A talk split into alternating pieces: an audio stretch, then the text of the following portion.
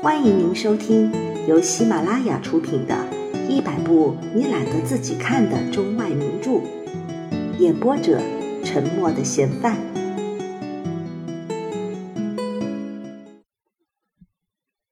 杨之球，连续好多天过去了，部分残余的溃军仍在里昂市区里穿行，那已经不是队伍了。只能算是散兵游勇而已。他们脸上显现着疲惫的姿态，胡子不仅长，而且很脏，军服也是残缺不全。队伍里没有团的旗帜，更没有团的番号。这些人看上去要么像是压伤的，要么像是折断了腰的，头脑迟钝的一点东西都想不起来。没有任何主意，只是习惯性的向前走，感觉像是如果停步，就立刻会由于没有气力而倒下来。我们眼前看到的，主要是一些因动员令而应征的人和一项因机警出名而作战的国民防护队。前者是扛着步枪，弓着身体。天生爱和平，凭借着固定利息过活的安分守己的人；后者是既准备着随时冲锋，也准备着随时开小差，容易受惊，也容易冲动的人。几个红裤子步兵走在这两类人的中间，他们都是某师在一场恶战后被击溃的残余。一些无精打采的炮兵同这些不同种类的步兵混在一起，偶尔也有一个戴着铜盔的龙骑兵拖着沉重的脚步跟在轻快步兵的后面吃力地走着。很多义勇队都给自己起了种种壮烈的名称：掘墓国民队、失败报仇队、死亡分享队。这些人都带着土匪的神气。他们的上司或是尼龙商人，或是粮食商人，或是歇业的牛羊油贩子，或是肥皂贩子。开战以后，他们被迫应征，他们揣着银元或者蓄着长胡子，因此都当了军官。他们高谈阔论地讨论着作战计划。用浮夸而令人不齿的语气声称，整个垂危的法国全靠他们的臂膀去支撑。但有时候，他们也担心他们的部下过于勇猛、奢好抢劫和胡闹的强徒。有传闻说，普鲁士人快要进入里昂市区了。两个月以来。本市的国民卫队在附近各处森林里已经做过很多侦察工作，有时还放枪误伤了自己的哨兵，真是风声鹤唳，草木皆兵。他们现在都已经到家了，服装、器械以及以前被他们拿着在室外三法里区域的国道边上吓唬人的凶器，现在全都不翼而飞了。法国最后的那些士兵终于渡过了塞纳河，从山塞韦和布阿加转到阿德韦桥去。师长走在最后面，眼看着一个盛名远播的善战民族因为惨败而崩溃，他万念俱灰。有两个副官跟在他旁边。生活像是停止了，店铺全部关门闭客。街道上安静的没有声息，偶尔有一两个居民沿着墙边迅速的溜过，却是沉寂而胆怯，因为挣钱弄昏了头脑的富翁都愁苦的等待着胜利者。他们一想到厨房里的烤肉铁叉和斩肉大刀可能被当作武器看待，都吓得不免浑身打冷战。整个城区笼罩着死寂和令人恐怖的气息。这一切反而使人盼望着敌人早点来到。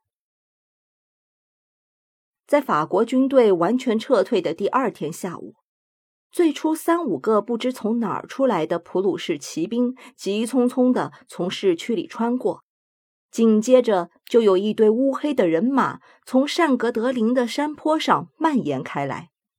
这时，另外两股敌人也在达尔内达勒的大陆上和奇沃姆森林里的大陆上出现了。按照计划，这三个部队的前哨准时在市政府广场上会师了。最后，成群的日耳曼人主力从周围那些地区拥过来了，强硬而带着拍子的脚步踏的街道上的石块轰轰作响。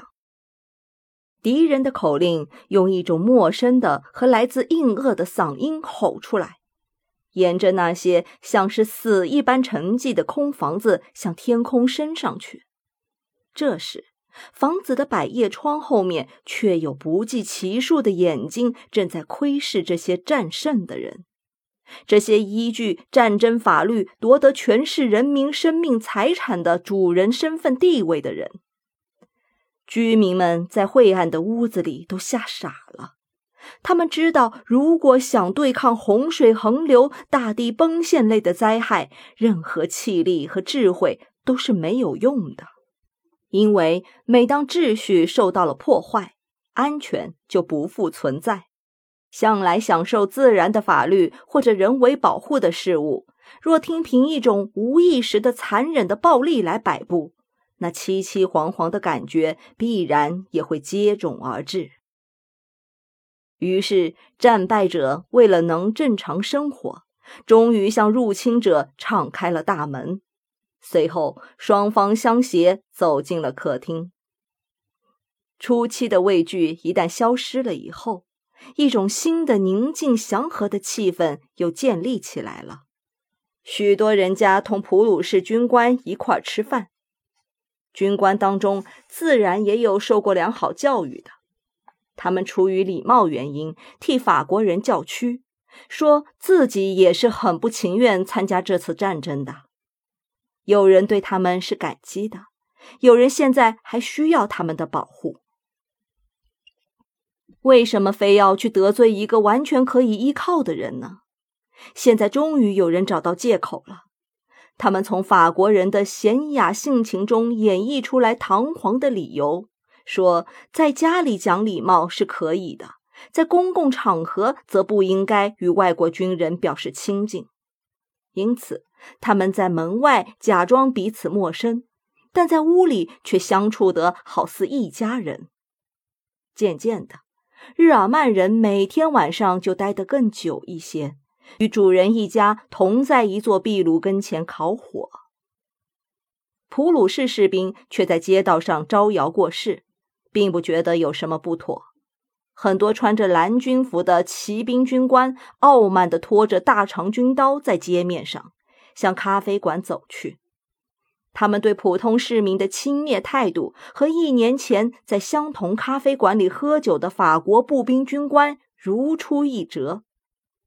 虽然法国人还不怎么出门，但市区渐渐地恢复着往日的状态。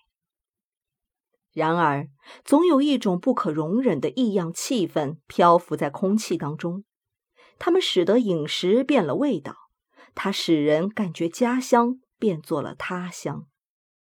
达勒或者贝塞尔那一带靠近十字洲，距离市区下游两三法里。曼人的尸首漂浮在河里，那里的渔人或者船夫经常能从水底捞起他们。裹在军服里的尸体已经发胀，他们要么被人戳了一刀，要么脑袋被石头砸伤，要么被人从桥上推到水里。这种复仇的英雄行为，对于侵略者来说，这些远比白天的战斗更令人害怕。法国人对入侵者的仇恨让人变得分外坚强，更使他们为了自己的信念而不惜牺牲生命。入侵者用一种严厉的纪律控制了市区，使人们都麻木了，也疲惫了。当地商人们的心里萌动着做买卖的要求，在还处于法军防守下的卡沃尔。